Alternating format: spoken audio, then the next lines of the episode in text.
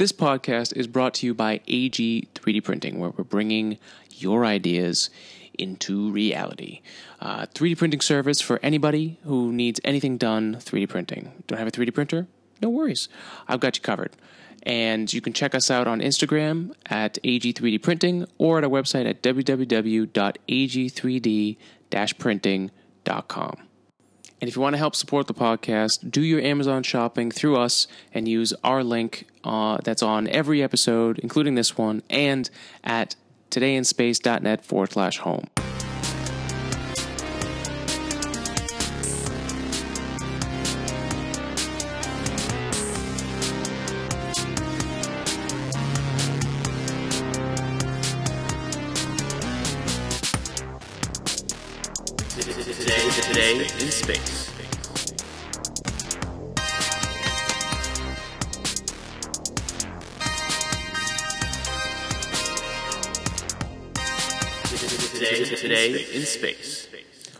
What's up, folks, and welcome to the hundredth episode, one hundred of the Today in Space podcast. It is an absolute pleasure and an honor to have gotten this far. Uh, you know, I, I sometimes can't believe we're even. It's been hundred episodes, and I've talked for this long. But thank you for listening. You know, I, I everyone who's listened from day one, from episode fifty, or you've just started now. Uh, thank you so much for listening to this podcast. And you know, if you if you love what you're you're listening to every week and you love the nonsense and the science that we bring every week, tell your friends about us. Help spread the word. You know, uh, let's let's the next hundred episodes. You know, uh, let's let's get this science and nonsense and love to everybody uh, and to more people. So uh, the, this hundredth episode, I wanted to do something special. And I had uh, some of my old friends. If you remember the first Drinking with Engineers episode, uh, my friends John Neary and Neil Crawford, I had them back because we need to talk about some space DNA and talk about you know what Kate Rubins has done in on the ISS. Uh, you know, sequencing DNA for the first time in space. What does that mean? And and we're going to talk more about DNA. So if you're new to DNA, don't worry. I am too. So it's a learning experience for everybody. So we're going to ask a lot of questions, have a few beers, get a little crazy, and just have a fun time because that's what it's all about. Okay. So thank you everybody for listening and for getting us to 100 episodes. Wouldn't be here without you. So thank you so much. And without further ado, let me bring back on Neil Crawford and John Neary for another episode of Today in Space, the Drinking with Engineers edition. And here's to 100 more episodes, maybe 500, who knows? So buckle up, get ready, and let's do this thing.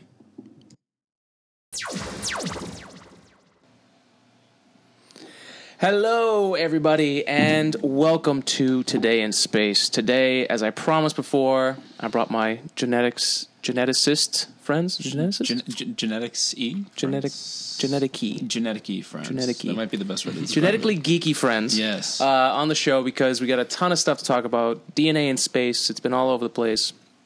And uh, we need to talk about it, and I'm not qualified to talk about it. So, uh. Shit. We're starting off strong here. so, uh, but not only that, it is also the hundredth episode of the podcast. Congrats. so, congrats. thank you, thank you. Cheers, uh, gentlemen. Cheers. Cheers. Cheers. Cheers. Some beers. Cheers some beers. So, given as the hundredth, you guys have been there, been here before. Uh, I had a blast with you guys last time, Hmm. as always. I mean, it, that's what the drinking with engineers is. Like, it's just what we used to do in college. Oh yeah. every night. Well, not every night. well, okay, all right. We Most did take nights. Most nights. Most nights. Most nights, where we just had a few drinks, or even just in general. It wasn't even about the drinking; it was about hanging out and being around all people who are involved in science. Yeah. You know, Just Uh, uh, kind of shooting the breeze with people Yeah. that were more or less smarter, or as smart, or maybe a little less smart than you. But that Yeah. was, you know, that was fun. Yeah. And so that's kind of where this whole I don't even know, it's not even a segment, it's kind of a show, whatever. Drinking with engineers, that's what this is all about is just hanging out, having a few beers and talking nonsense. Um, in, as well as science, also nonsense. Also nonsense. Um, you know, as always, the disclaimer is we have been drinking, so please, if if you feel like we said something wrong or you don't agree, you're free to look up the science yourself. yeah, we're, we're not holding you back. I guess send an angry email to Greco because I won't Yep. see it, but he will. So Yep. Yeah, and I, I would more than more than be happy to answer you back. So, so uh, introduce you guys. Well, introduce yourselves. I guess is a good way. Neil. Uh, my name's Neil Crawford. Um, I got a degree in biology and biotechnology from WPI, and I currently work for a company called Good Start Genetics, where I'm. Uh, I kind of moved out of the lab, so I'm doing more software development now.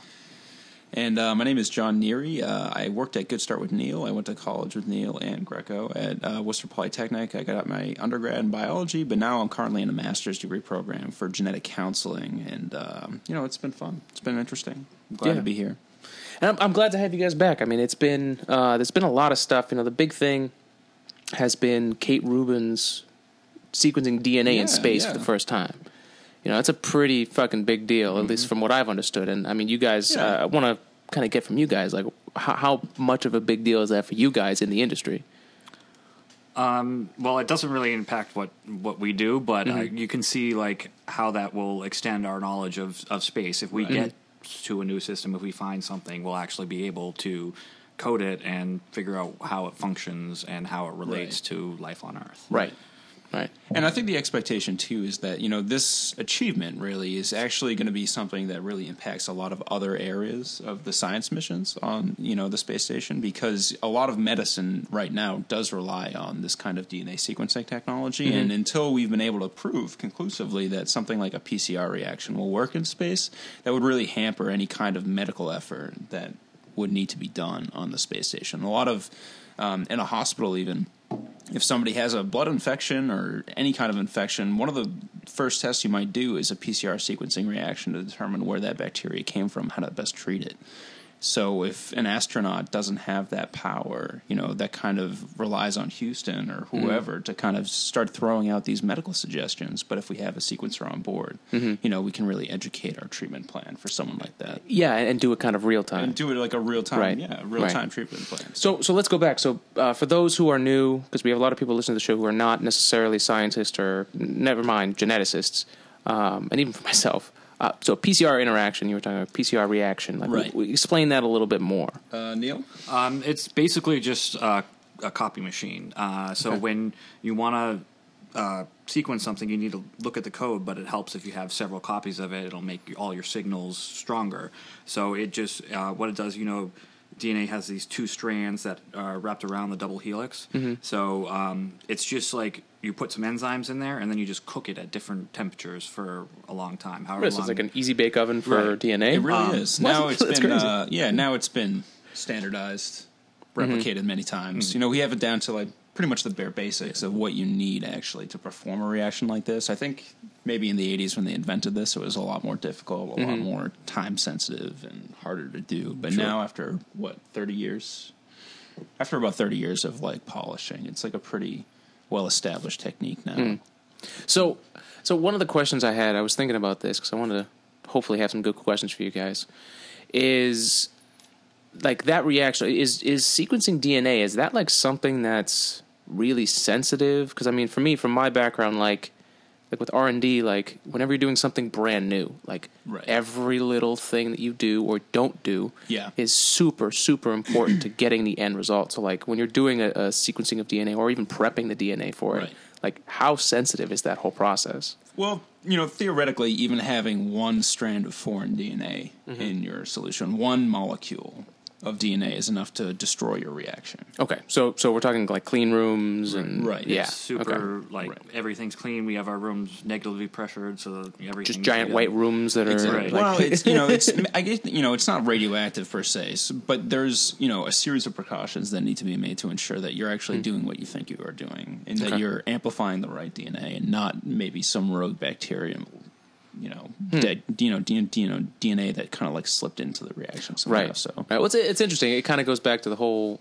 Uh, we were we talking about this right before, where you know when you're going to another planet trying to find life, like they do all these processes especially NASA does all these processes when it, like when we're sending stuff to Mars. There's a whole clean room environment; it has to stay in there the Oh, yeah. whole time, and they don't want to accidentally find life on another planet, but then realize, oh, that was us.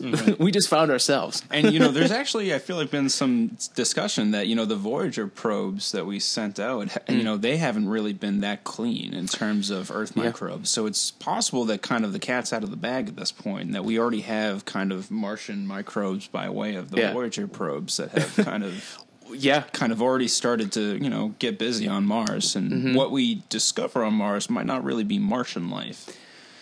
Yeah, and it, it's weird because, you know, especially with Voyager. I mean, the Voyager missions they used all, from what I understand, could be wrong. I am drinking, um, but when we were deciding those missions, the planets were aligned in such a way that we could jettison ourselves around each one, make our way past each one, take pictures, blah blah blah. But use each one's gravitational push to then get us to the edge Right. of the universe, uh, edge of, uh, universe, galaxy, or solar system. wow, let's go down the size. Okay, so solar system, so we could find out, you know, what's really past there. Um, so really, I mean, like if there's some like filter you could put on that shows like, I don't know, like DNA or like extra stuff, like it's just this trail of like nonsense falling behind the Voyager Right. probes, you know, and we've been around every planet. So I mean, it's not it's not like it's super easy for us to contaminate another planet, but at the same time, if the conditions it's right, possible. Yeah, mm-hmm. it's And since that, you know, since the '70s, where like these kinds of missions have been released, we have discovered that there are microbes that do exist in high atmosphere around the Earth, and it's mm-hmm. totally possible that if we have atmosphere to atmosphere contact mm-hmm. between Earth and Mars, that some of those high atmosphere microbes have already been kind of um, washed onto the Martian atmosphere, and from there, kind of colonized. right. Now, obviously, the density of the Martian atmosphere is a little different, so I don't anticipate that it will be exactly the same. But I get the impression that at high, you know, really high altitudes, the Earth, you know, Earth atmosphere isn't that thick either. So Hmm. it's it's kind of up in the air as to something, and it would be almost impossible to find out if this has already happened or not. But it's kind of a fun idea. Oh yeah, a a lot of this stuff is, you know, and uh, to go back to, excuse me, to go back to uh, one of the things you guys were first saying with this sequencing in DNA, you know, one of the things, you know, finding life on other planets, you know, especially the the device that Kate Rubins used, the Minion, which of course I've called it Min Ion until I actually typed it in Google and I was like, oh, Yeah. Minion. Um, that's kind of like the tricorder size thing that we Right. ha have in Star Trek, and like, do you think that down the road this could be something that could help, you know, pioneers when astronauts when they're going out there to like Mars or something, Mars specifically? I guess is the most realistic in our lifetime chance that this could happen. Right. Do you think it's reasonable to say that uh, a device like that or a device that's that looks like that in the future is gonna allow us to do things at a much faster pace and like you know instead of having to go to Mars and then take samples and then bring it back and test it on Earth? Like, do you think a device like that's going to be really big for us, especially like the Yeah. pace? Yeah, it's Yeah. gonna be huge. Well, Yeah. I mean, really, for me, it's um, it's critical that we would have some kind of sequencing technology available on Mars, even if it wasn't designed per se on Martian microbes. Mm-hmm. But the idea of having to send samples back from Mars to Earth for analysis just doesn't fly for me. You know, Yeah. like that just would be so much. It would be an arduous task, really, and. Mm-hmm. I think it would significantly impede any efforts to understand the biology of Mars. So, yeah. I mean, there's also the possibility that whatever we find isn't DNA based. Oh my Right. God! Yeah, that's Yeah. crazy. That's you know, crazy. It really does, and there's no way to know what we'll find, of course. But you know, it's very probable that if we Oh do my discover an alien life form with no with no contact with, you know, you know, Earth biology, that Yeah. you know, whatever synthesis, whatever genetic information that they possess is radically different chemistry that won't really cooperate with a PCR reaction. dude my mind is just like blown right now with the mm-hmm. possibilities like yeah that that's a possibility that Right. life like maybe we're just talking about earth life with dna and rna like mm, maybe true. other life doesn't even have the same structure like Yeah. that's oh my god that's so crazy Well, it it really, you know, it's hard to speculate even on what that might look like. You know, Right. it's only been 50 years that we've even understood the basics of how genetic information is transferred on Earth, let Mm-hmm. alone a totally alien chemistry that we don't even understand, like which reactions are happening at what temperatures, let alone Right. you know this complicated transmission of genetic information, right? and it's probably more likely that it's not the case that you know DNA on, or the, the DNA or the structure of another life form is even remotely close. Yeah. You know, which which brings brings it back to okay, so um, so sequencing in space, or really in this case, sequencing in microgravity, close to zero gravity. They've done it, which is good. Um, but what effects could you guys see gravity having on DNA, or the lack of gravity having on DNA? I mean, from like a, a chemistry standpoint, I don't think there's much. The main thing you'd have to worry about in space, of course, is radiation. Um, So it may be helpful in that regard if you could like test the astronauts, see how their DNA is holding up against whatever forces there are out there. Um, but I mean, it's. I mean, DNA doesn't really rely on gravity for any of its functions. Um, although, of course, an extended stay could Right. yield stuff that we haven't seen before. Yeah, I mean, I think it's at least for me. You know, most of this PCR reaction happens in like this microfluidics environment that doesn't have much. You know, gravity doesn't have much influence in the way that those molecules are hmm. moving in the first place. Temperature is really the main factor. I mm-hmm. feel like in a lot Okay. of these chemical reactions. So But on like the technical side of like doing sequencing, most of what we do on Earth does require some sort of gravity because mm-hmm. just for the fluids, like you Right. Okay. add, you know, the enzymes and you know all the Taq and, and stuff. So that becomes uh, obviously a lot more difficult if you can't channel it through the way you expect. Sure. Yeah. Sure. Yeah. I mean, you know, one of the examples of, of that on the space station itself is, I mean, how though they have to create this whole fluidic system that transfers water on the system Sure. alone. No, never mind to recycle it, but uh, was it two years ago or last year they sent up. Um, uh, it's an espresso maker, coffee maker. Oh, you're kidding. Space. yeah. Wow. yeah. They sent it up, but it, it's like a crazy fluidic system that has to Wow. be able to use, you know, um, just different techniques in, in fluid dynamics. Basically, you know, closing that diameter to help force flow for yeah, further through. And there's like some kind of pressure differential, right? That they have Yeah. to artificially generate. yeah, I mean, you know, one of the big things for that we use on Earth that we don't don't consider until you realize you don't have it anymore Mm-hmm. is you know the fact that you can bring water to a bottom reservoir. You know, that's a huge process, and the fact that you already have a force forcing stuff down. As long as you can keep going further down, Yeah. you can always generate more flow. But without it, it's a big difference. So it's interesting to see even on the tiny, tiny because I mean this this minion device is the size of like a Snickers bar. Like it's Yeah. not it's not big. Um, so to hear that it's even on that that level, it, it could definitely have a process uh, or a, it could make an effect to it. Is Yeah. it's good to hear. I think it's important to point out too that you know this minion device is cool for what it is, but you know even um, it's really, I mean, it's a great piece of technology, but you know you're not going to be able to do like in-depth genetic studies. Sure, well, and let's- like It's that. let's got go into that, yeah. specific It's got a very applications. Okay. specific application. It's kind of like how a floppy disk isn't good for you know you can't put a movie on a floppy disk. Oh, okay. You know what I mean? But could you I fit gotcha. an important program on a floppy disk? Yeah, if you knew what you're dealing with, right? Right. So Right. So you, you could, yeah. So like floppy disk, you could, you could do some some simple operations, mm. but okay, that's interesting. That's interesting. Okay, so let's go back to like, I want to kind of give people an idea of because you guys are both in genetics.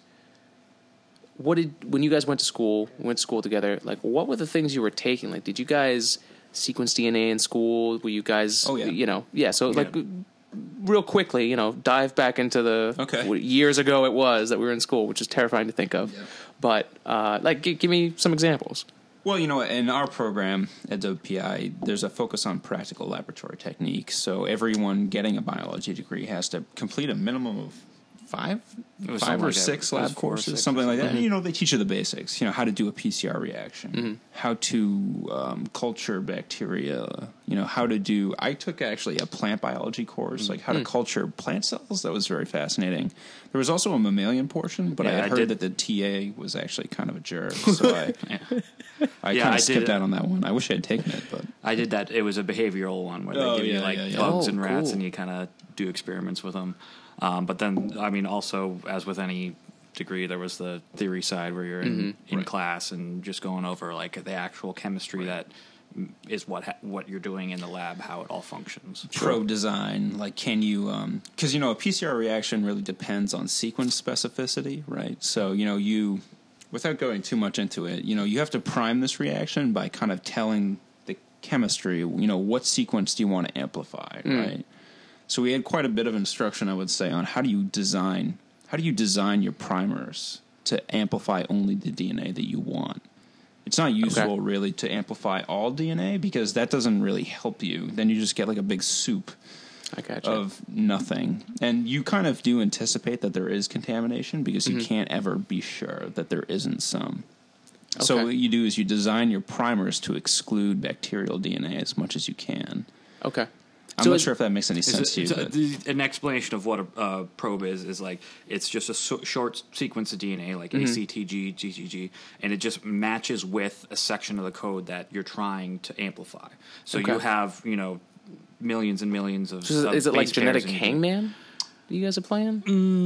But not yes really. and no. Uh, I mean, like It's like it's like getting the puzzle pieces to fit. Right? Okay, so okay. it's like you have the you know a sequence that's millions and millions of base pairs, but we care about this set of hundred right section. here. Okay. So we find out a section that's on the right and the left of that, Mm-hmm. and we say, okay, I'm going to put in pieces that match those two, and then they'll they'll amplify that middle part and like make Okay. copies of just that section you want. Okay. to some extent it's like you're you're playing the lottery like you know that a bacterial genetic code is you know what like a million base pairs long something like that 10 million 10 million but if you look at the actual sequence you you know that there's a very limited um, number of places in that genome where you have like acgc ttt cgc mm-hmm. Those sequence of letters only happens maybe two or three times Okay. so by using that exact sequence, what you're really doing is cutting down the possible contamination sites in your reaction, since you know that that target sequence is enriched in the human sample, but probably isn't in the bacterial sample. Interesting. I'm not sure if that's. Uh, Oh, it's it's a lot. Um, but no, it- uh, the the first thought I had was it's almost like. So you were saying you know, instead of amplifying all of them at once, because then you just have a giant soup of mm. nonsense, basically. right. You're you're kind of almost putting a filter on it. Like I only want to see red. That's exactly Right. right. okay. That's exactly right. Okay. Interesting. Yeah. That's that's wild. And- so really, you guys are just playing a giant numerical game, just trying to, you know, run it down. Yeah, You know, give yourself the best right. raw sample you can get, And, and and then if you speak to very good, you know, laboratory geneticists, Mm-hmm. they kind of have a sixth sense about how to goose those numbers in order to get the results that they want. And Right. 'Cause- they, they might not always be able to explain to you, Mm-hmm. um, or maybe they tried for me and I wasn't able, to, you know, I wasn't able to get it. But you know, they have um, kind of this um, very polished ability Mm. to see, you know, what is going to help this reaction in particular succeed.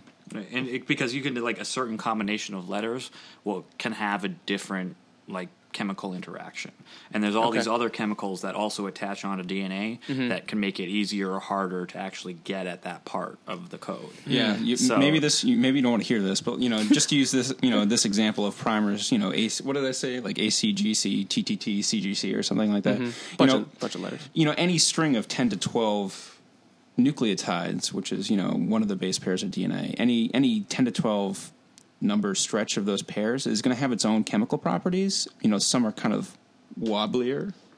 Some are stiffer, you know, like, and you can manipulate the temperature of the reaction to So take even advantage. even the same base, even the same letter scheme can have different properties within themselves. right depending depending on how Yeah. they're arranged and depending on Oh what it's oh attaching God. to. so this is, this is like Oh, so they're dynamic. Yes, they're Right. you know they you know Oh my the God. helix of DNA itself is is rotating. The Right. chemical bonds do allow for rotation, right?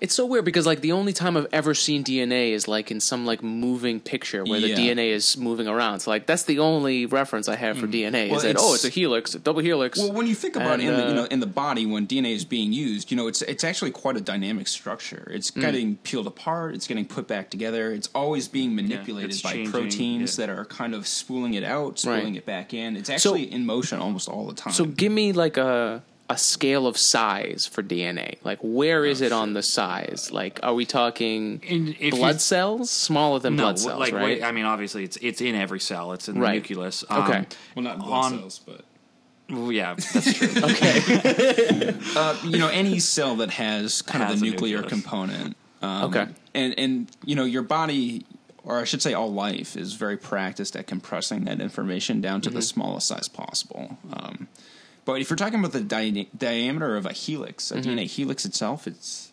3.2 angstroms, I think. Does that sound right? How- super small. the size of an I mean, if if you talk about like compared to other chemicals in the body, it's Mm-hmm. actually pretty big just because it's so long. oh, okay, Um, but I mean, the diameter is Yeah, pretty the end it- small. it's very thin. Okay. It's like a human hair, where like a hair can be very long, but on a diameter basis, it's quite thin. okay, okay. But you know, you're like I said, your body will take that extremely thin helix Mm-hmm. and then fold that into itself a million times, and then you get this big yarn ball kind of that. Damn.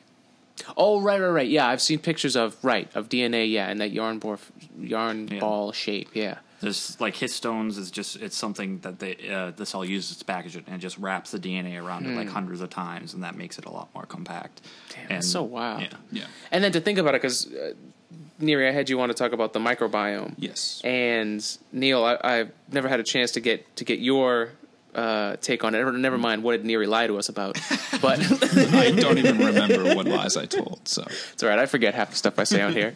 Um, like the fact that the microbiome itself, like the bacteria that we have living in our own body, that's working in conjunction with us, that God knows where we even found it, um, or like what came first? Was it the was it the microbiome or was it the human? You know, whatever. Um, like the fact that it itself has its own DNA that's living inside us is fucking wild. Like, now is that is that because it's its own living thing and is, Yeah. is that is Yeah, that what it's it its is? own Okay. species. So I mean, uh, it's got its own code. It Yeah. just, I mean, it's just like with any other symbiotic relationship. You know, uh, vines and trees and and whatever Mm-hmm. that we just work together and it benefits both of us. Right. right. If you really want to start, uh, you know, cooking your brain noodles, you start thinking about it as like organisms in terms of their like total genetic complement. Okay. like obviously the bacteria in your gut that help you digest meat that's directly helping you you can actually count those bacterial genes as part of the host genome Whoa. So it, so the host genome is actually it was actually longer than It, I mean, it, it, it's, there's different Neil's- yeah. classifications. Don't, Neil's don't let him run away with this.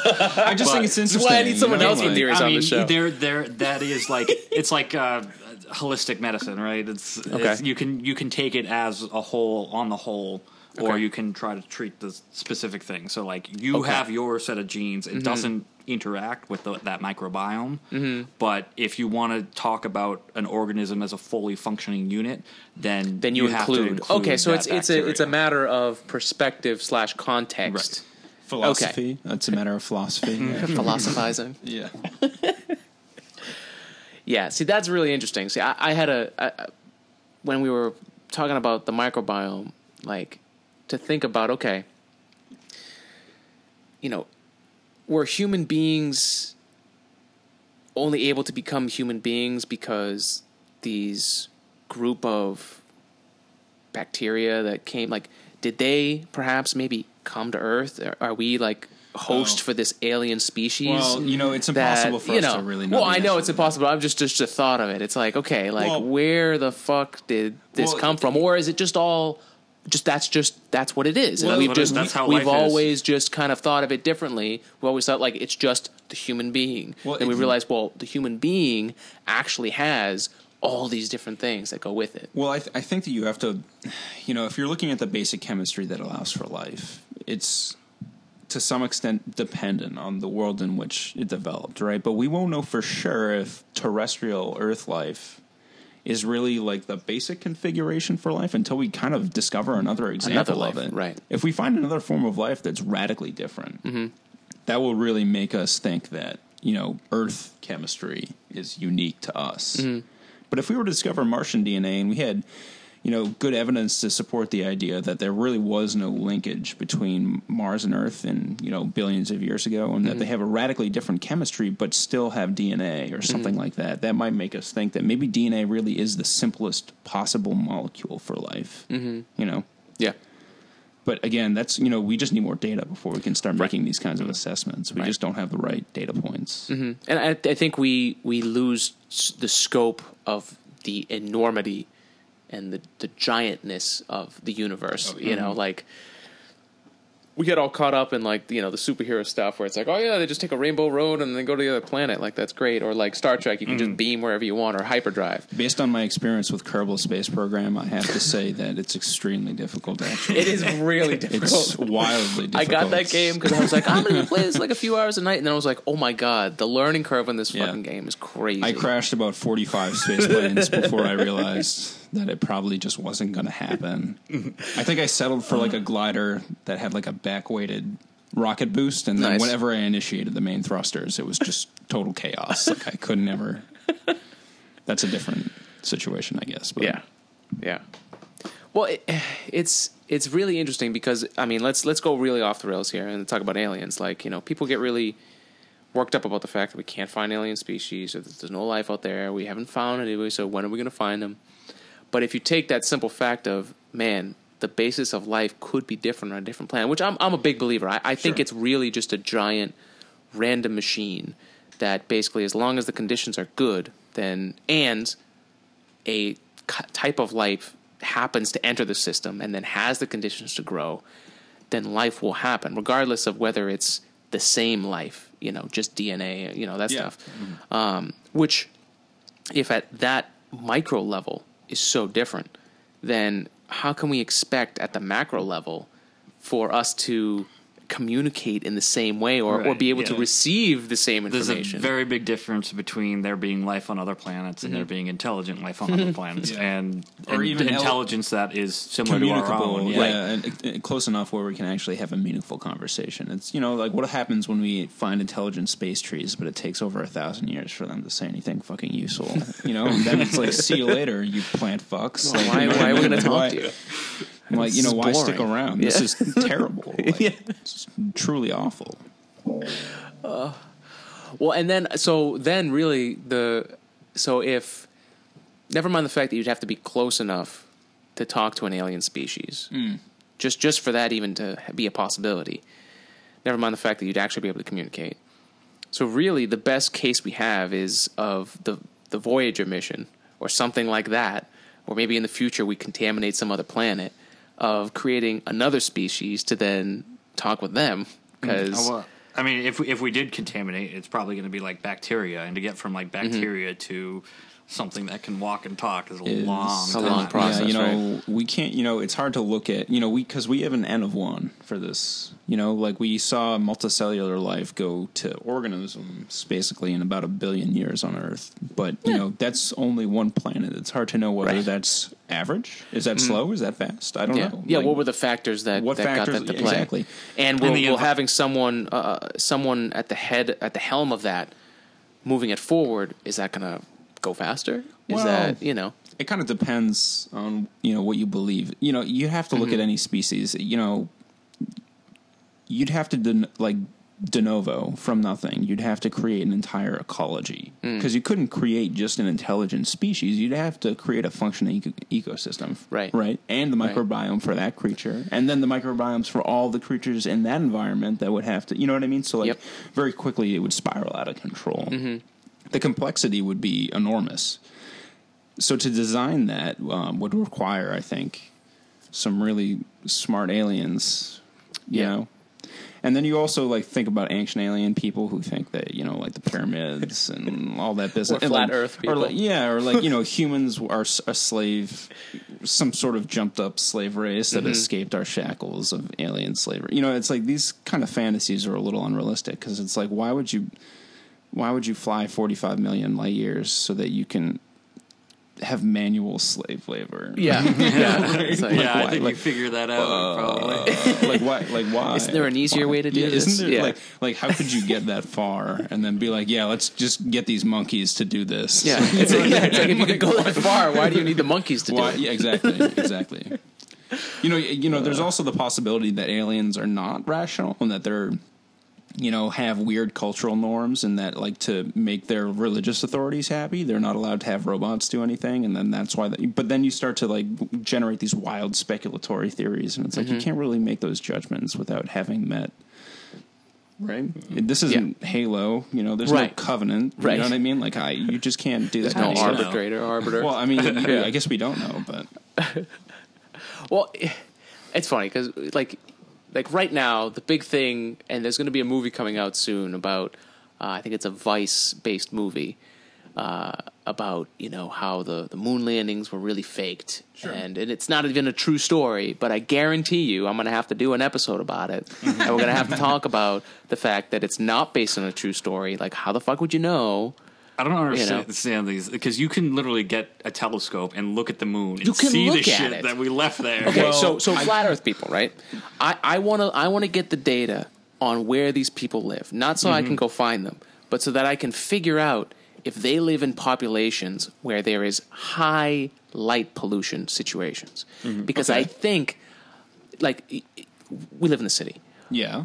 There is large light pollution. So basically, when you look in the sky, it's nonsense. It's black. You're never going to see anything. But if you Mm. live anywhere further out where there's no light pollution, very little, you're going to look at that sky. I mean, the ancient people of, of Earth looked up at the sky with no light pollution and came up with crazy fucking ideas about how there's gods and stories and Yeah, saw. but, but Greco, they were just bored as shit. There was Well, nothing to understandable, understandable. hours, but you know, like, if they you- could actually, because okay, if someone's a flat Earth person, right? Okay. and they're gonna say, okay, this is bullshit, it's flat Earth, and then all of a sudden they look up, like, I'm sorry, but that's gonna make them redouble and think about uh, what they just thought. about. Yeah. You know, so my, my thing is okay, is light pollution actually creating a social effect that people are actually going backwards in time? That they actually think that the mm. world is flat? I think it's that's- just weird. that's- it's that's weird, reaching. man. That's It's reaching. reaching. I Yeah, grant it's it. reaching. Granted, it is reaching, but I mean, it's just like there's got to be a reason for this shit. Other than the fact that nowadays we've got too much, t- too much shit to to confuse ourselves with. Well, I blame Well, the internet for that. Yeah. I wouldn't say there's more than there were. I mean, look at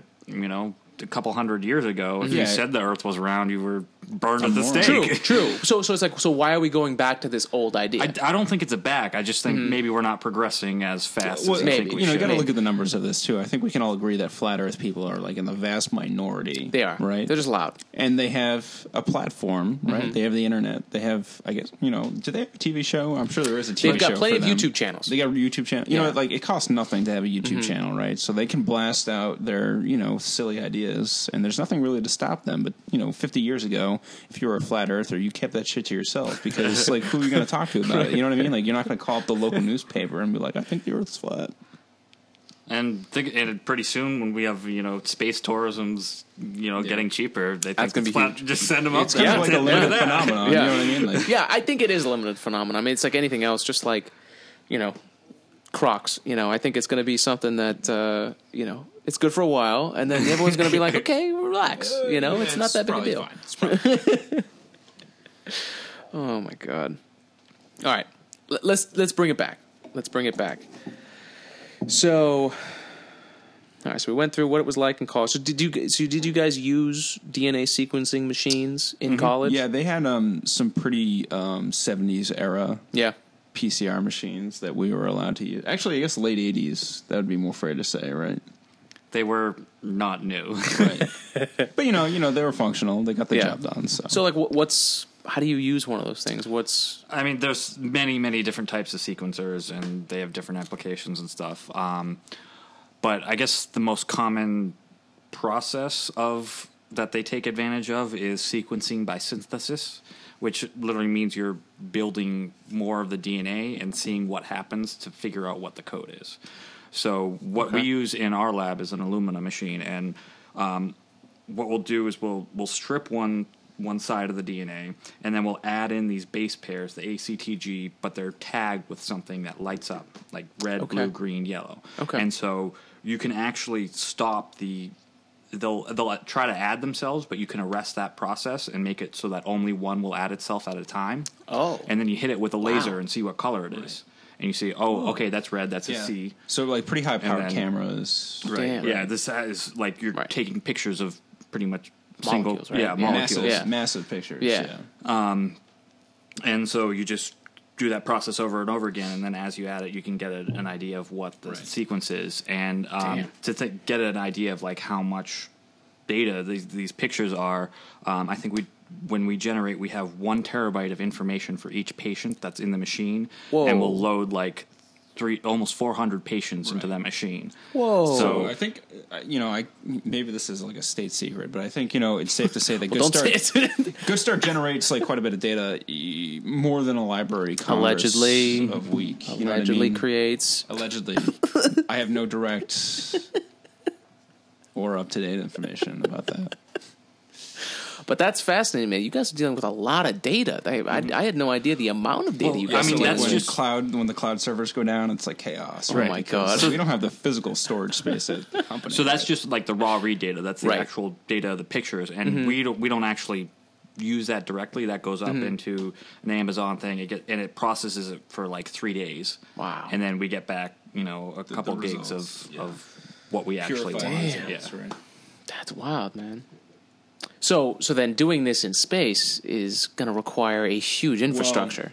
I- It's unlikely At that we're level, gonna at have- that level. right at our level, Yeah. like we are Yeah. like c- trying to compare that what they're doing up there to what we're doing. It's like the Model T versus you know the latest Ferrari that just came out. Right. To be fair, that Model right. T's in space, so Yeah. it's cool that it's there, right? But it's not going to compete with our uh, ground-based Right. technologies anytime soon. Right. Yeah. I mean, it's the difference, I guess, between like an iPhone and a desktop computer. Like you're just going to be able to crunch more numbers with a desktop Exactly. computer. Exactly. Desktop computer. Okay. It seems realistic to say that you know if they really wanted to do this kind of sequencing, they'd have um, very lightweight Mm-hmm. kind of sequencers to do the initial reading, and then they'd beam that data back to Earth, where Mm-hmm. kind of more advanced computing can take over, kind Okay. of stitch those results into something meaningful, and then beam it back up. But I also don't know if NASA has any plans to do like deep sequencing, like Mm-hmm. genome wide studies that would require Yeah, kind like- of the What what kind of data connections do they have up there? Like if they sequence it, like how yeah, like how, like how long would it take to like beam that back up? yeah. I don't. Is it like- I do don't they have. Wi-Fi? Uh, Is it like up there? Is it like yeah? Is it like fifty they have internet access. I know. I know Yeah. some of the astronauts. I mean, they can go on Facebook. You know, they can they can search the web. Um, but I mean, a lot of it, from what I understand, is you know hard drive sourced. You know, like Yeah. whatever you can have there, Yeah. you're good. Um, but yeah, I, I don't think they're they're they're rocking. You know, like yeah, they're not uh, Hard going line on Pirate wire, Bay they're not on internet FiOS. speeds, They're yeah. not on FiOS. Yeah, no. that seems about yeah, right. no one's playing World of Warcraft up there. Right. Yeah, no. Well, th- you know, that kind of gets back to the core issue, though. It's like, okay, let's say we get a sequencer on Mars, right? Mm-hmm. It's like, well, how how in the world are you going to transfer a terabyte of data between Mars and Texas? Well, yeah, and then the other thing too, like so, for instance, a, a, a bit of perspective. So the New Horizons mission had a 64 gigabyte hard drive on board, Okay. and it took them about a year to transfer all that data from Pluto to Okay. Pluto's a long, long three billion miles, but Mm. it took them a year to transfer 64 gigabytes to Earth. So Yeah. you know, I mean, granted, the ice is a lot closer, but well, there's going to be some. let's we some- use those some- quantum you know, computers. So huh? like, well, that's a little that's a little over five gigs a month, right? Yeah, So then that's 600 KB. A, hold on, GB. GB So that would be per day. That's like a fiftieth of what Yeah.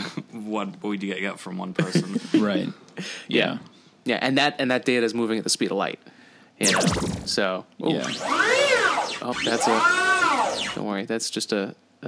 I don't know what's happening. You guys can't hear that, but oh wait, we'll just leave it in. That Oh, was a, that was an old sound effect that from the last episode. Oh, okay. that was a 3D printing segment. That's what that was. Oh, okay. Yeah. Um, so, wow, that was that was weird. That was really loud.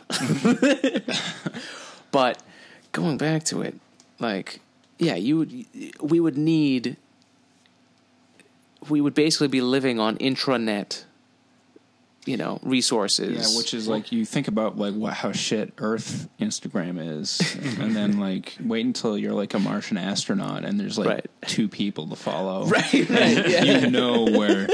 You know what shit meals they're going to be eating. Nothing is a re- you know like how many filters like- is going to be It's enough. like Mike. I know that you have your cool little thing going on right now, but I don't care. I just don't care. I don't care. I don't care about you or your rocks. What, what kind of filters would you have if everything's red? Maybe some some yellows, maybe some oranges. It's unclear what would be preferable. Well, okay, so so going back to humans on Mars and just humans in space. So the DNA sequencing that we could do, maybe more limited it might be, um, given twenty years, forty years, I'm sure they're going to be able to put all those processes into a machine to do it internally and not Yeah, need right. you know the internet to process. I think we're we are shooting for Gattaca in terms of like rapid genome wide identification of things, but Mm. Yeah. it's hard. To, it's really hard to know what will pan out and what won't at this yeah. stage. Yeah, I mean it's you you you end up going into the dark waters of extrapolation, you know, based on limited information. I mean, if you look at the progress we've made in sequencing technology Right. just over the last 20 years, Yeah. I wouldn't be surprised in 40 Right. years you could get a full sequence. Bizarrely, you know, bizarrely, up in there, the like, actual do all the processing the actual as well. sequencing Right. has not been the hurdle, which everyone assumed that it would be. Mm. That part had been automated very almost easily. You know, like at this stage, it's fair to say that it's our interpretation. We just Right. Hmm. don't know enough about the human genome's organization to really accurately assess that information. Interesting. So so so we've figured out the mechanics and and viewing the mechanics of the DNA, but we're Right. just we don't know what we're looking Right. at. Right. So it's like if, you Ah. if it's like looking at the computer code and you can see the letters, right? You can see, Right. you know, var, var x equals, But you don't but know you what don't the know what x language is, is. right? You don't know don't what know x what is the used variables for. are. Oh, you don't even know what the have- function does. You only know Yeah. what some tiny Or if it's a function. like some of the programs are written in a programming language that you understand, Mm. and some of them just aren't. And it's like you Hmm. hear this this junk DNA, how a bunch of whatever percentage is of our DNA isn't actually used for anything. Right. It's junk. To me, that doesn't make any sense. Yeah. There's no way uh, living that stuff would stick around for so long if it wasn't actually doing anything. Right. So it's just it's doing something that we haven't figured out Exactly. yet. Is what Yeah. my philosophy Uh, of that, that that is. makes sense to me. Yeah. There's um, my flawed understanding is that uh, a lot of that DNA that doesn't seem to have a discernible purpose actually serves like some kind of regulatory purpose that we have yet to elucidate. So And- kind some kind of like low end processing that it's doing. right. so Possibly, there- there's yeah. like Yeah. there's and it's important to remember that it's a structural. Um, the DNA itself is a structural protein as well, and that you know there needs to be physical space between genes that the body uses for um, like planning and strategic purposes, kind of to make sure that genes are expressed at the right time. Genes that are together Oh, tend so- to be expressed together. So, like for example, you don't want to activate the heart genes if they're too close to the liver genes, right? So the body seems to have spread those out a little bit to make sure you don't accidentally get expression of both. And so, are those different groups of DNA that are placed in different parts of the body, or are the strands stretched out in such a fashion that they're at different locations? Well, so this was like my, my specialty in college was epigenetics, and mm-hmm. that's just pretty much a study of how DNA gets activated and the chemicals that attach to DNA to expression. Because, like, if um, let's say there's a good classic example is the heat shock. Like, if you get burned, Right. there's a certain set of genes that start activating in your skin cells to start the healing process. Okay. Um, but you don't want those activated all the time, right? So then, say that that temperature change, cell walls breaking down, those will release these signals, these chemical signals, mm-hmm. and then your cells will know, oh, you know, something just happened. Mm-hmm. I need to now produce this protein so that I can start the healing process. Mm-hmm. So that that's what we're saying is those sections that are apparently don't do anything are actually just waiting for the right conditions to then activate the next piece of code that's right next to them and say, okay, now make this protein. Right. And it's hard, you know, to replicate a lot of those conditions because mm-hmm. obviously when we culture human cells in a laboratory, that's actually not an environment that's very similar to being in the human body. Mm-hmm. You know, But it's a start. But it's a start. Right. So it's like, well, you know, you can't. You hope that liver cells in a petri dish, like you know, they really accurately like reflect liver cells in the body, but you have to be careful in those kinds of judgments. Yeah, and, because- and going forward with it, this is a conversation I was having this week with um, with somebody was you know when research comes out, you know, and people talk about how you know, oh, this research said this. It's like, okay, well, what is research? Research, research is, and it was an experiment? Experiment is based on a certain amount of conditions. Right. This is what we found, uh, repeated a certain amount of times, but based on those conditions. You know, and if those conditions don't transfer to real life, Right. then it's bullshit. It's it's like it's great you found it, mm. but that doesn't mean it's good, and that's why research is so difficult. Is because you need to Right. be good enough to get it to work in the lab under certain conditions, and then bring it further out and make it work in the real life where all these other conditions are brought into it. Exactly, and you know, I think that's the nature of science is that you try mm-hmm. to you try to show these um, reproducible effects right mm-hmm. as strongly as you can, but you're working in a laboratory. It's a pared down environment. You make it as simple as possible so that you can better understand the impact of any one event. But you know, the human body itself is an like an incredibly complex situation, um, and it can be extremely difficult to model the complexity, right, of of how that works. And so it's it, to my, to me, it's like almost miraculous that we're able to use some of these same techniques, Yeah. you know, for DNA sequencing in a way that more or less mirrors the way it seems to appear to be happening in the body. Right. Yeah, it's it's wild. I mean, because not even like you know we have all these statistics on like okay, what is like the average person from the United States that does this, and it's like okay, it's great, it's an average, it's Right. good, but then like when you really get into science, there's that there's that moment, especially like I remember I had this moment in college where I was like.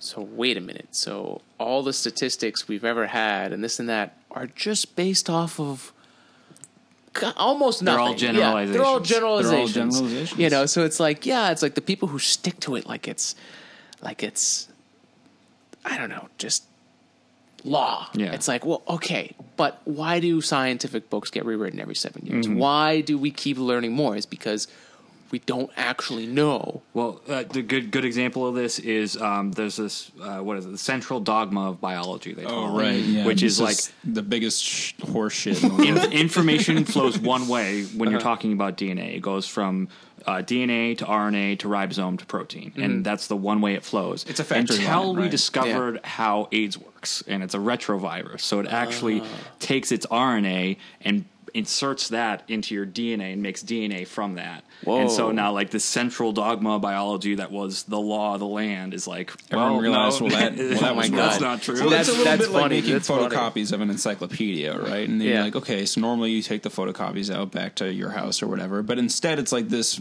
AIDS, this virus makes photocopies and then says, you know, fuck those books. I'm going to put these copies back in the library under a new name, and no one will ever, you know, what I mean? Like it causes Yeah. chaos, right? So Damn. like that's Well, it's funny because as an aerospace engineer, when we first were learning fluid dynamics, they had us take fluids one, which was like a really difficult class. Uh, it wasn't the most difficult of the fluid series, but basically they had to teach us in one way, and they told us at the beginning of the class, "We're going to teach you it this way, but as soon as you take fluids two, we're going to teach you a completely new way." So it was like we had to teach you this to show you everything that we want to show you, and then Right. oh, but guess what? You're- it's not that it's, easy. It's all wrong. Yeah, It's all wrong. Yeah, it's it's weird because uh, as far as like teaching people, I mean, you know, I've done it a few times where you know either being like a, you know, like a coach or you know being you know training someone else for a position. Like everyone's different, and sometimes you have to dumb it down just so that they can get to a certain level,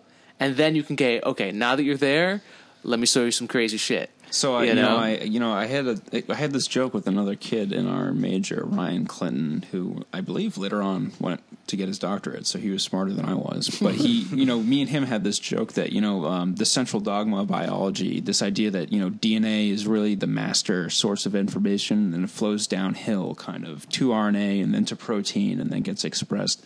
It's kind of like, um, you know, when you're in seventh grade and people tell you that like Marco Polo discovered America, and then you get to like tenth grade and you hear that like, well, actually there were these Vikings, And actually, Marco Polo was kind of a dickhead.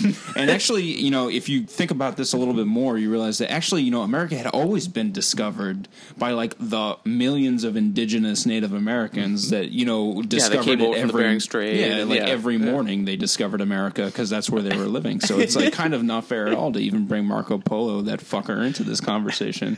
And your head's just you know you don't know what Yeah. to make of it because you've just been lied to. Yeah. I think you're for that. thinking of Columbus. Uh, I was yeah. gonna say, I was like, Marco Columbus. Polo did not Sorry. no. discover. I'm like, what is he talking myself. about? Sorry, I got ahead of myself. But the Columbus effect, I think, is actually what We were just Ryan so into the rant, we didn't want to stop No, you. no, I couldn't get you stopped. Yeah, yeah.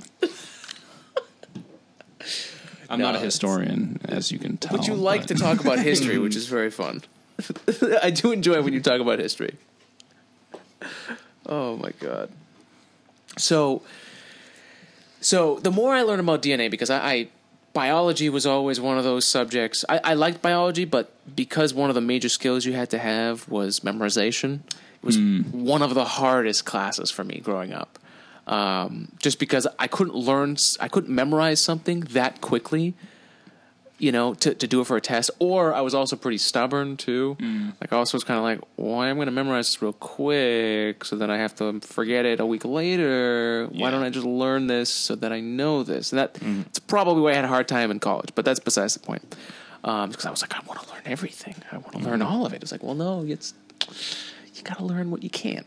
So with DNA, really it, it, like Neary, you'd explained it once. It, it's Yeah. basically this this rule book, this book, and each chapter is basically telling you, you know, okay, this these are the functions, this is how it works. Okay, yeah. So really, DNA is involved in everything. And Neil, you were talking about how, um, you know, with the with the reaction you have when you have a burn, but that's that's a um, a reaction that gets activated from the genes. So really, it's it's almost everything from the human body, literally Right, it's, everything. it's the blueprint. It's the blueprint. So, um, you know, one of the things I thought of when you were talking about that was, um, you know, how some people it, it must be a genetic response where you know the reaction to poison oak or poison ivy, Oh, like yeah. that must be a genetic Oh, yeah. thing. Yeah, of course. You know, because I know, um, you know, I was reading, I was looking up on poison oak because I got it last summer. It was awful. It Sucks. Uh, yeah, it's awful.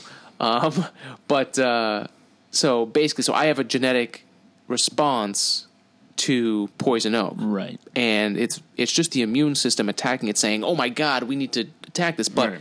not Probably. everybody has that, and Yeah. really, it's not the poison oak itself that's giving you a rash; it's your immune system Right. reacting to that. Right, but you know, it, you know, you, it, this is kind of the idea of the arms race of you know biology, Mm. right? The plant doesn't particularly know or care Mm. that you will have an allergic. It just knows that you know it, by generating this toxin, I can make animals not eat me, and you are an animal. So now you're not going to eat poison poison Mm-hmm. Right. oak. In case you were Right. thinking about it before, now you're really not going to do it, right? Yeah.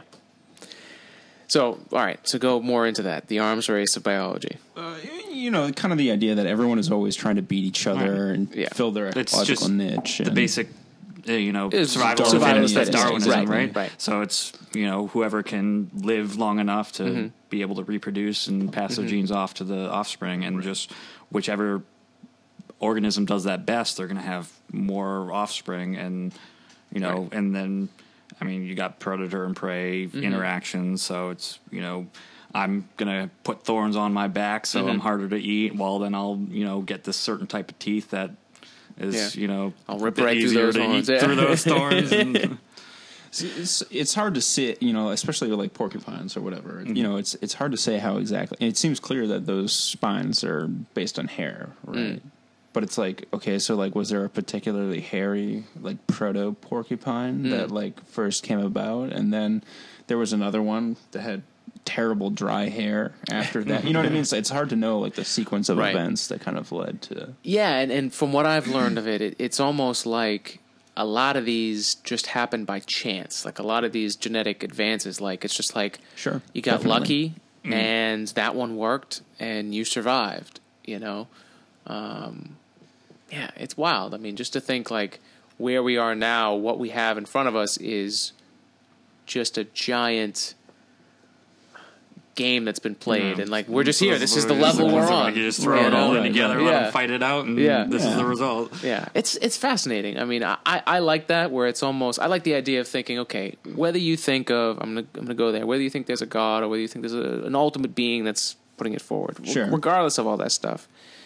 Even if you do, there's got to be a level of understanding where you're like, all right, it kind of just lets us do whatever we want. Kind of just The rules laid are in the place, foundation. right. The rules are in place. and just said, mm-hmm. go for it, do what you want. Whatever happens, happens. This is going to be fun to watch. and you can only, you know I can only imagine that even if there was uh, you know an ultimate being who was actively uh, stacking the deck as it were Hmm. for some of these events you, you know would he really let himself be caught doing so or, you know what I mean. Yeah. like if I was in charge you you could always just like forge your documents and Yeah. make sure that it was quote unquote always happening that Mm-hmm. way right so like I think God probably backdates his miracles well so. Hear, uh, was it Bank of America put out a statement to Yeah, their exactly. investors where they said there's like a 20 to 50 percent chance that we're not a sim- simulation, like Oh my we're not God. living in a matrix kind well, of. That's funny because uh, what was it? Elon Musk uh, said that the other day too. Um, wasn't the other day. It was a little while ago. I did a segment on it, and it's funny because it's like simulation theory is fucking interesting thought. Yeah, like we're talking about like an interesting. interesting things can to lead think to about. some existential crises. Oh Yeah, man, I that's we've it, been it was there, funny because he he was just talking about stuff, and then someone uh, I was like at a conference, and someone who clearly was like convinced that this is the Matrix Oh, okay. was like trying to get it out of him that he is saying But why would yes. he know? And- well, exactly. like what does he it's have to do with yeah, it I don't and know. it's He's just like one. it's hilarious. Yeah, yeah. Neo, tell me, tell me this is the Matrix. I need to know. yeah Let me take the blue pill. Uh, right, it was the blue pill he took. well I think it was the red one Damn it! Was it the red Anyways, one? Well, I that's think it why I'm was not the the red- Matrix. Yeah, I guess. Um, I thought the blue one was like you go back to sleep. yeah, the blue ones you go back. To go sleep, back I to think. being a it's the red drone. pill. It was the It's red one. pill. Anyways, I don't think you should be taking Um, pills from a man you don't know, anyways. But What if he's wearing a leather jacket and has cool sunglasses? I mean, maybe the I sunglasses. mean, he seems be- like a straight shooter. he seems like a normal guy. I don't. you're using the word straight shooter, you probably shouldn't be taking drugs. yeah, pretty That's much. probably your first problem. Anyways, um, like at that conference, like they were trying to get out of like Elon Musk, like whether he definitely believes, and you know, Elon Musk being that high intellectual, he's never going to give you a straight answer. So, like he's he's talking about how you know I've had many conversations to the point where we had to make a rule that we don't talk about simulation theory in a hot tub. Mm-hmm. That's how many times we've talked about simulation theory. You know, it's it's you know it's it's important to realize too. It's like not really a provable hypothesis No. at this point. So like, why waste your yeah, it's, it's CPU fun to talk cycles about, on but this? like You know you're what I not mean? going to figure out. You're, you're not going to be the one figure crack it it. That's like trying to figure out who assassinated JFK. Well, I Like, come on. don't. Like- I think it was the CIA. that you know, that's for me, right? That's not for everyone. That's for John Neary. It's just for me. Yep, that's. Uh, but uh, no, it's uh, we went really off the track here. Um, um, all right, so let's reel this back in. Um,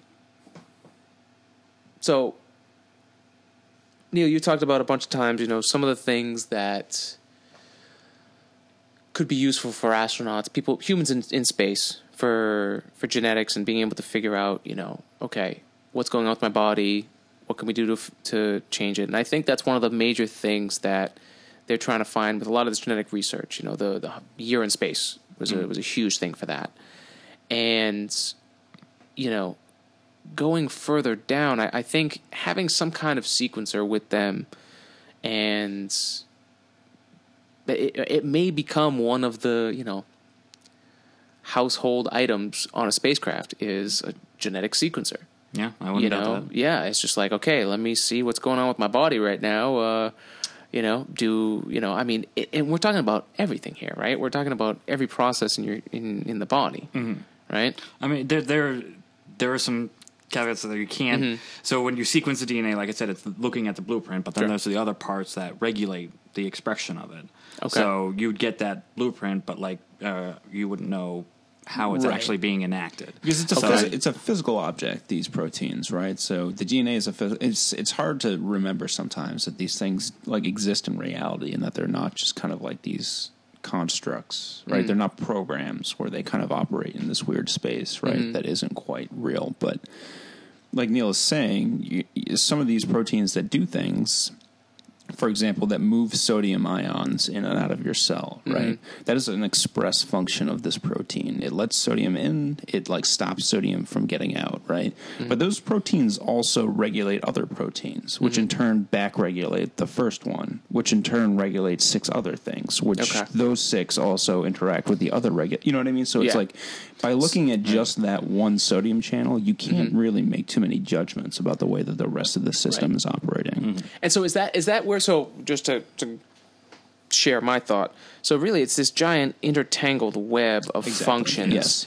And even though you may be able to find the function, you still need to be able to look at the the rate of that function and then what affects that function and then Right. you know and that's what we are saying, like the stuff we don't know. Like we can get that blueprint, Mm-hmm. Right. But you know, we can see okay, here's an iron beam, and here's Mm-hmm. you know a girder, but how do they actually work right. Together? And then, Right. like, what happens when you crash a car? Mm. Into, you know what I mean? Like, we mm. just don't have the full picture, and Right. like, we can't predict in a laboratory every possible complexity, right, of the Right. medical, like whatever is happening biologically. So mm-hmm. a lot of it is guesswork, you know. Yeah. Yeah, it's it's it's fascinating, man. It's so complicated and and incredible. I mean that we have this process inside of us. Like it's mm-hmm. just Well, it, I, you know. I kind of think of it as like world. it's like a hard drive that's never been defragmented in four billion years, and that has like somehow run Windows. You know what Yeah. I mean? It's like Yeah. every piece of code has a function, but we don't always necessarily know what it is, and probably there are remnants of our genome that are expressly designed to fight caveman diseases mm-hmm. that we have since not become. in con- You know what I mean? Like mm-hmm. there's things in our genome that would help us in situations that we are no longer in contact with, right? right. That haven't been turned on because they, they had Right. no reason to turn on. or right? or Yeah. maybe that they're still there, but now they just serve an important part of the regulatory network, and whatever mm. original function they might have had has been kind of repurposed and retooled Right. into some other situation. Because they, you know, there's not a lot of waste in these kinds of systems. There's a strong, I would say, a strong drive to um, simplify or because it reduce. takes it takes energy and It takes resources, energy and to resources, make right. copies of things, and Mm-hmm. so the less resources you can use to still have a functioning copy, the better. Mm-hmm. And and you know that said, um, plants have genomes that are tens and hundreds of times the size, Right. Mm. Tomatoes have more chromosomes than you do. right. That's which doesn't make any sense at all. Yeah, I, yeah. If if the idea is, if the theory is, you know, the more complex the being, the more DNA they have, then yeah, that, Mm-hmm. But that's I mean, when you out the say window. complex, yeah, humans Right, look what more is the complex than a complexity? tree. But Right. if It's you get like- into that, like look at the chemical Right. interactions, there's probably a lot more going on there that you can't see just from looking at it. And there, Right. there are even other animals that you know. Even if you're going with the idea, okay, look, like a human being moves around. We don't have the luxury of staying in one place, right? A tree, in some sense, can maybe have more genetic information because it's less likely. It's less. How do I say this? Uh, It's less susceptible to energy loss than like an, a moving organism might be that has to find Okay. food. Right, Right. right. And in the search of food is losing energy. Exactly. Right. but even if you take that concession, it's like there are animals out there that have genomes that are huge, like hugely greater than there are reptiles out there. I think with Yeah, massive yeah. I remember genomes, seeing right? something online about that, about just like showing like the numbers of DNA and just like some like animal you never you wouldn't consider, Right, and it's like that has more Like DNA a friggin' than lemur has Yeah. like four times the genetic information that you do, and Right. it's like what? Like what are they doing that I'm not? Like, Yeah. how dare you Yeah. suggest that? Yeah, what the hell?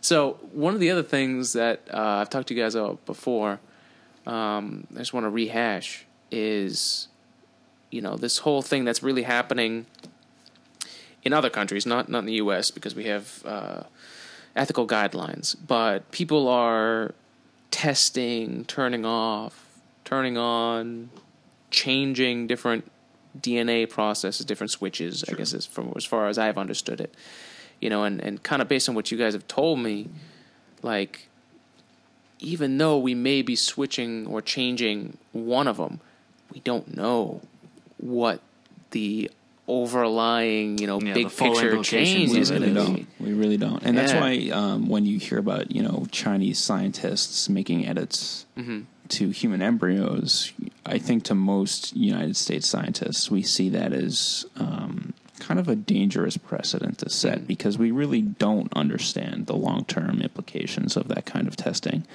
especially if you consider that you know okay let's say that we do start modifying embryos and they get born and they become human beings and they go on and have children of their own. Well mm-hmm. now those modified artificial changes made to the genome are now loose mm-hmm. in the human population. Yeah.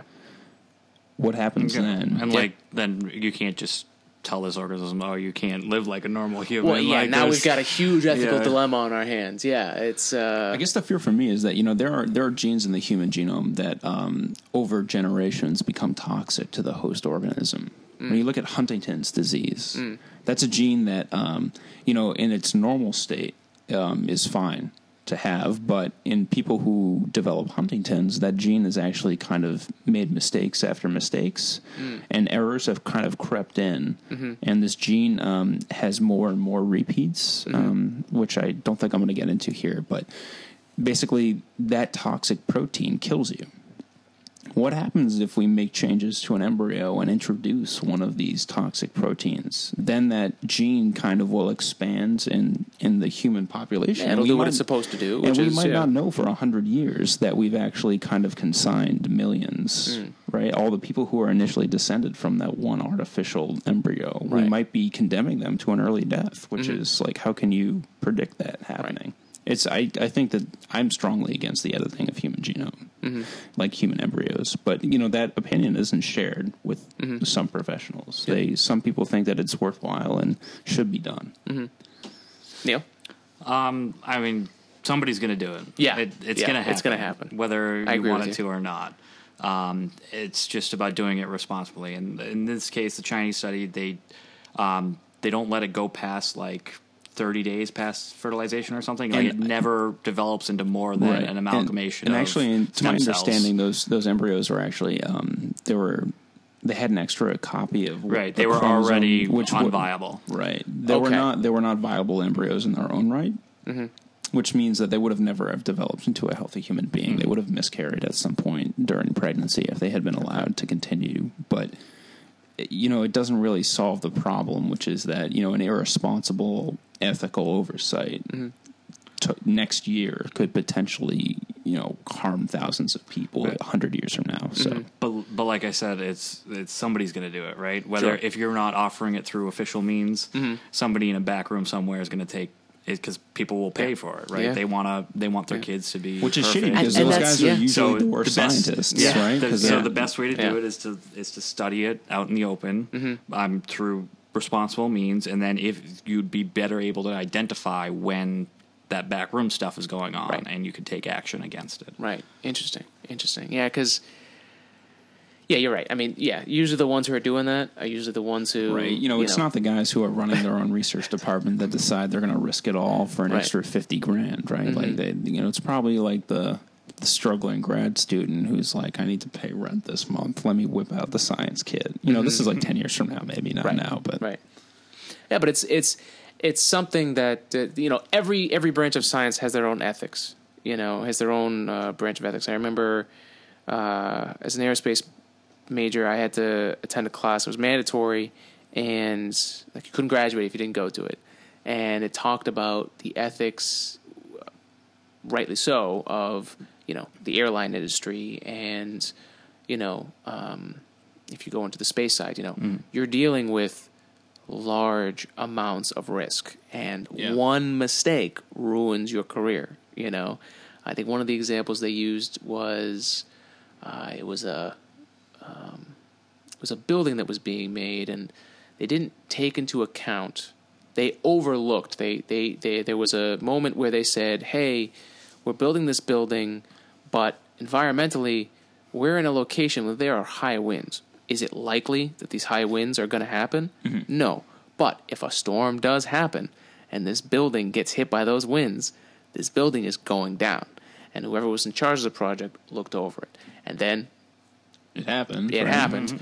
And, you know, that guy now cannot get a job anywhere because he lost it. So it was like you know it was one of those things. That was that was one of our ethical dilemmas. Was okay, you know, make sure that you bring to light all the different things that you may find because Mm-hmm. that one thing in your industry could cost hundreds of thousands of lives.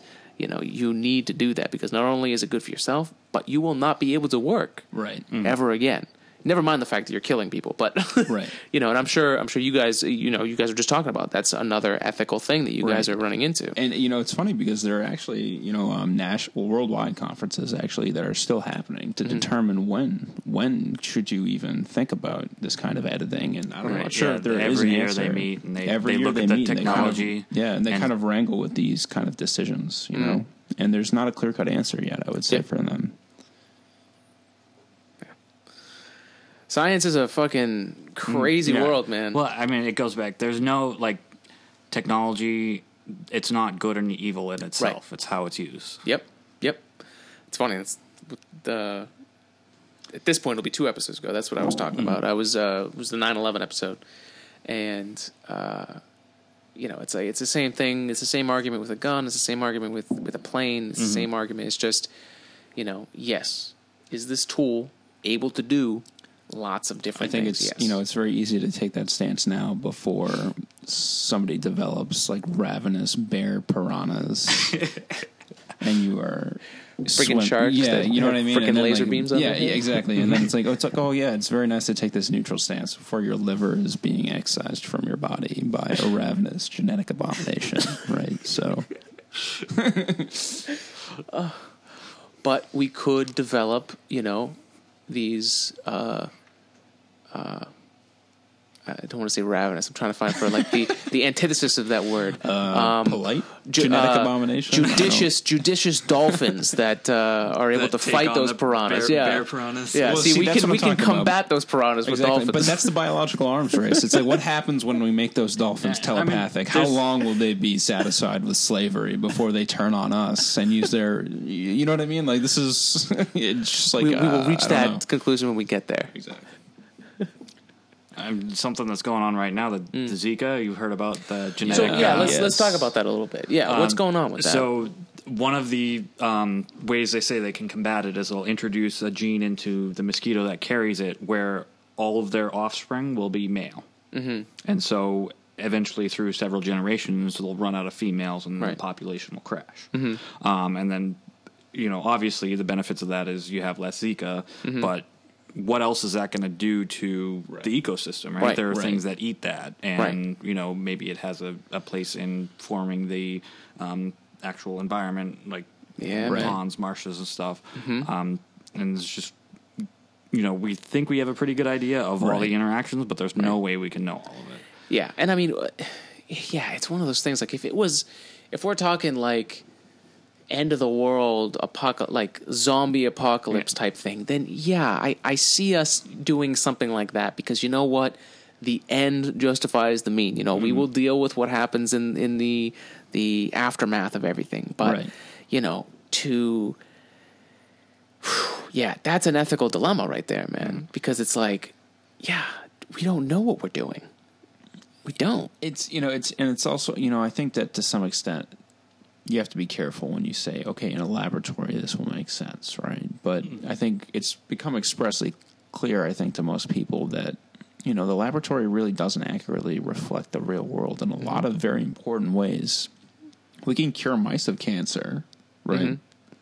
But Gotten very good at that. we've Yeah. become very talented at curing mice of cancer, but that doesn't really always have a direct benefit to the human patients because we find out that really mice and humans aren't that similar for this particular molecular pathway or mm-hmm. something or another, right? So even if we were to you know, make these transgenic mosquitoes that breed themselves into extinction. It's like, well, you know, what happens when two generations in, there's one mosquito subpopulation that's resistant, and then now we've kind of ruined this whole population of mosquitoes for nothing, and then the population of wildlife fish crashes, and so the swamp weeds overgrow, and Science cannot advance without heaps, Neary. yeah, I just you, know, you got to be careful, you know. You One, just- one of my favorite uh, science-based cartoons was uh, th- it's the idea that we're getting so good at like controlling mice and like messing with their biology that at some point we're going to create mice that are smarter than us, and then they're going to be the ones experimenting on us. Right. Because like we're we're not experimenting on, I can on only people hope that our, obviously for our ethical mouse reasons, overlords but- are kind to my grandchildren because, right? Like we won't be able.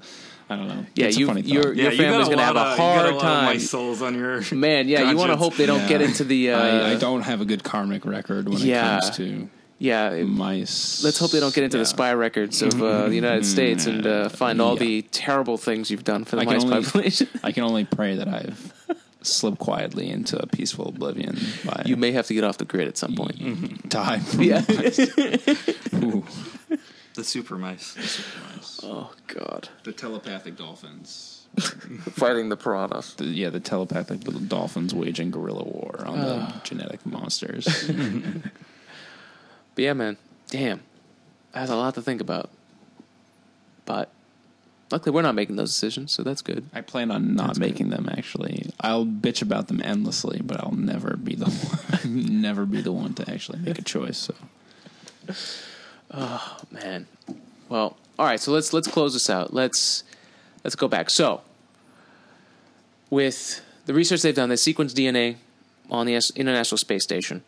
Um, is it far fetched to say that this is uh, a step in the right direction towards the Star Trek life of you know a tricorder, f- being able to a- analyze life at a you know, at the same pace of, you know, looking a status up on your Facebook. I, I think it's in the right direction. I mean, there is obviously a huge jump between you know needing a physical sample and just being able to be like, woo, To just oh, all right, I got little- everything. your your duct taped TV remote in the general direction of the alien that you're currently presented So with, right? I mean, it is. I think there's a lot more that we can tell now Mm-hmm. because of that. I mean, but you still need a physical sample, Right. Maybe in you know the future we will have that technology just that Right. we can beam you. And in. there's there's thousands, possibly millions of technical advances i in the in the path of that. Correct.